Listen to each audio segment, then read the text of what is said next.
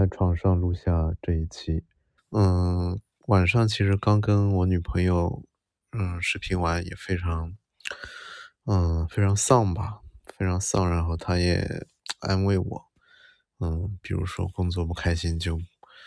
先不要去想啊，或者不要去做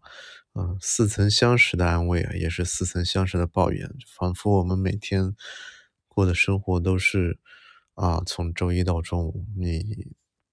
一副非常疲惫，然后非常沮丧的一个心情，回到家，然后被安慰，然后被治愈，然后你睡觉，充满了电之后，你的身体和心灵都得到了一个新的激活吧。然后第二天你又会重复，然后等到周五呢，你又周末了，你可以有2天的时间去做自己相对想做的事情，对，但这2天你其实是没有收入的，但似乎因为你挣了5天的钱，那2天你觉得它就是对你自己的一个犒赏，你不会觉得我还要在这2天去多挣一点钱，至少我是这么想的。然后最近其实也不是说工作不顺利吧，我倒是觉得就是上班这个事情始终没有给我们带来一定的安全感。这也是和很多朋友聊下来，当然仅限于互联网这个圈子，也仅限于我自身的一个朋友圈，可能这个样本量比较狭隘，也没有代表性。一个共性可能就是大家都很焦虑，并且都不快乐。有很多人他甚至买了房买了车，他依旧觉得不快乐，他想要挣更多来给家人更多的保障，以及未来更好的规划，对，让自己的孩子可以有更多的选择，这可能是一类人。还有一类人可能是他拿着年薪100万，并且也非常年轻，可能就比我大1-2岁，并且也是一个小小的管理者吧，但是他觉得自己值得更好的，或者因为他用投资的方式去买了很多套房，然后也每个月可能好几万的贷款的负债就按揭需要去还，对，然后他每次都企图离开北京，但最后都被拉回北京，因为北京能提供他一个相对高薪水的一个机会，至少从结果来看，北京给他了，其他地方给他了，但是可能比较累啊，或者待的并不是那么愉快，对，他在追求一份薪水可观、比较体面、相对稳定、没有那么累的一个机会，那这个对他而言是相对比较困难的，因此他也在不停的试探、跳槽、苟且以及思索当中。还有一个呢，可能是比较洒脱吧，在我们眼里他其实是比较洒脱的，他把房卖了，然后也没有房，也没有再去买房，对，然后他拿了一些积蓄全款买了一辆车在北京，对，虽然他没有北京的房子，没有北京的户口，但是他搬到了郊区，想过一个自己相对独立，但是房租又没有那么贵的生活，然后他用开车的方式每天上下班，想要在北京留下一个移动的独立的空间。在我们眼里其实他都是非常洒脱真的非常洒脱，对，但是他也说他不快乐，他觉得以他现在的收入和存款没法给他带来一种稳定的安全感，对，他说如果有500万就可以了，或者要是有1000万的话，我就可以马上回老家了。就大家在聊天的过程中都会这样戏谑的去看待财富这个事情，但其实我们内心里都知道，我们没法一下子拥有500万，即便我们拥有500万之后，可能你还会想要更多，对，但是因为聊天嘛，你可以通过这个方式去畅想你怎么去拿到这个500万，然后你怎么买什么股票啊，去什么样的公司啊，做哪个行业啊。对，虽然我们都知道这个东西非常的不切实际，以至于大家在一起吃饭也证明你们的圈层或者能力水平应该是差不太多的。对，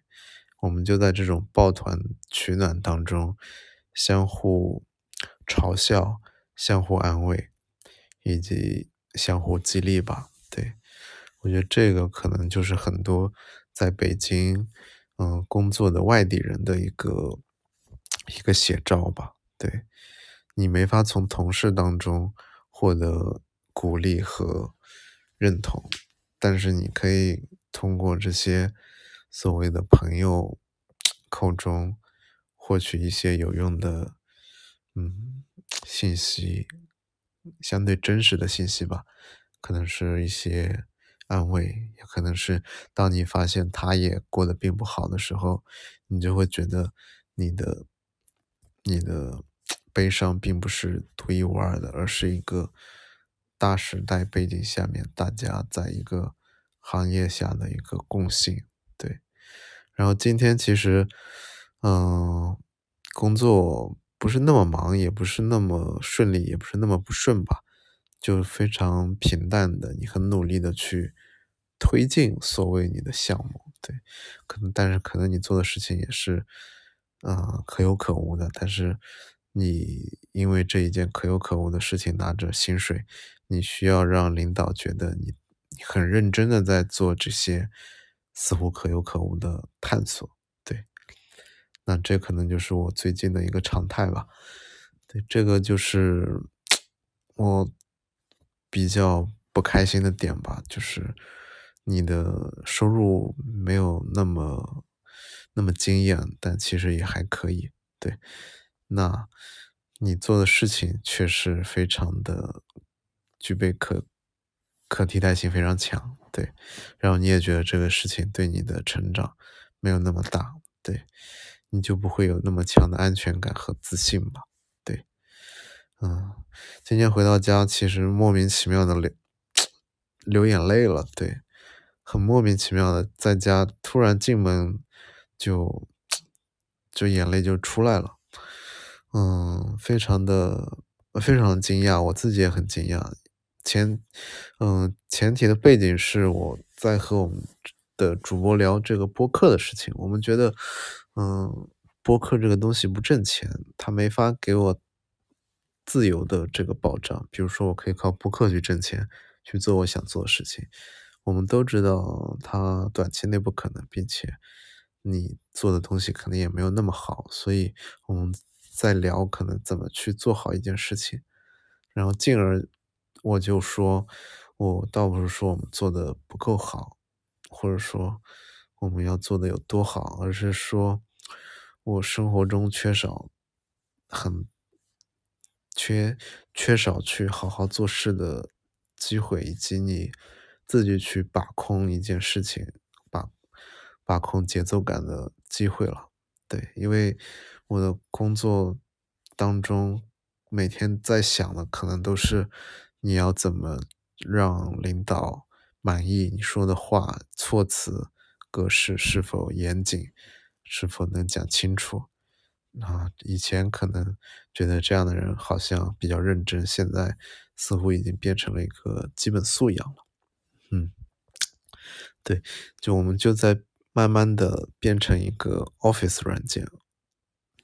我们的大脑吧。我觉得你每天的工作可能就是文本编辑、汇总，然后提炼、汇总、提炼、输送，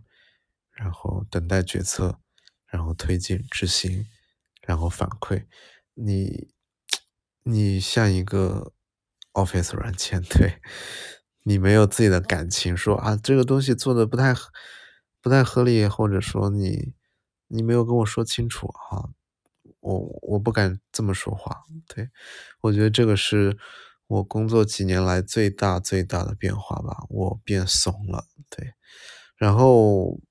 基于此我们就去聊我现在遇到这样的问题了，我想通过这个播客获得一下成就感，或者想通过这个机会去好好做一件事情。对，然后我就说，我其实并不是说想靠播客去挣大钱或者甚至挣钱，我只是想借这个机会，我们刚好有这个机会可以好好的去做一个东西，而不是说我们把它当做一个回忆录，或者它可以是一个回忆录，但是我在我的心里它肯定不是一个回忆录那么简单的。我觉得它是一个机会，一个机会给自己去尝试的机会吧。对，然后就聊到了我为什么想要这样一个机会，我是希望能够看见除了每天上班以外的一个可能性，因为我每天都想着怎么去不得罪同事，迎合领导，怎么让自己做的事情似乎听起来牛逼，看起来优秀，对，但其实可能永远都没法被别人看到。对，就是我希望可以有一些工作以外的可能性，就聊到了播客，然后聊到播客其实就是刚才的那一些感受吧。后面我就说，我如果不去上班，假如我失业了，对，因为这个失业可能是你主动的，那万一是被动的呢，对吧？假如这个世界发生了翻天覆地的变化，我说如果我没有工作了，我在想我能去做什么，以及我了解的是什么东西，我愿意去尝试什么。我说我可能以后会去炒蛋炒饭为什么会炒蛋炒饭？我说我从小就爱炒蛋炒饭。然后我就想到了小时候，比如说我爸懒得做饭的时候，他会炒蛋炒饭给我吃，然后我就学会了怎么去炒蛋炒饭。那个时候蛋炒饭对我的一个概念就是，它是我贫瘠的生活中的一个比较能够填饱肚子并且还比较好吃的东西。我希望就是我的生活中还有像蛋炒饭一样的东西，可以让我可以吃饱饭，并且我觉得还比较好吃的东西。对，对，大概是这样子。然后也不知道为什么就突然就流眼泪了，可能就是觉得好像没有蛋炒饭一样东西给你在生活中出现了，然后也可能是想到了自己的父母吧。对，就是很久没有炒蛋炒饭给他们吃了。对，感谢收听。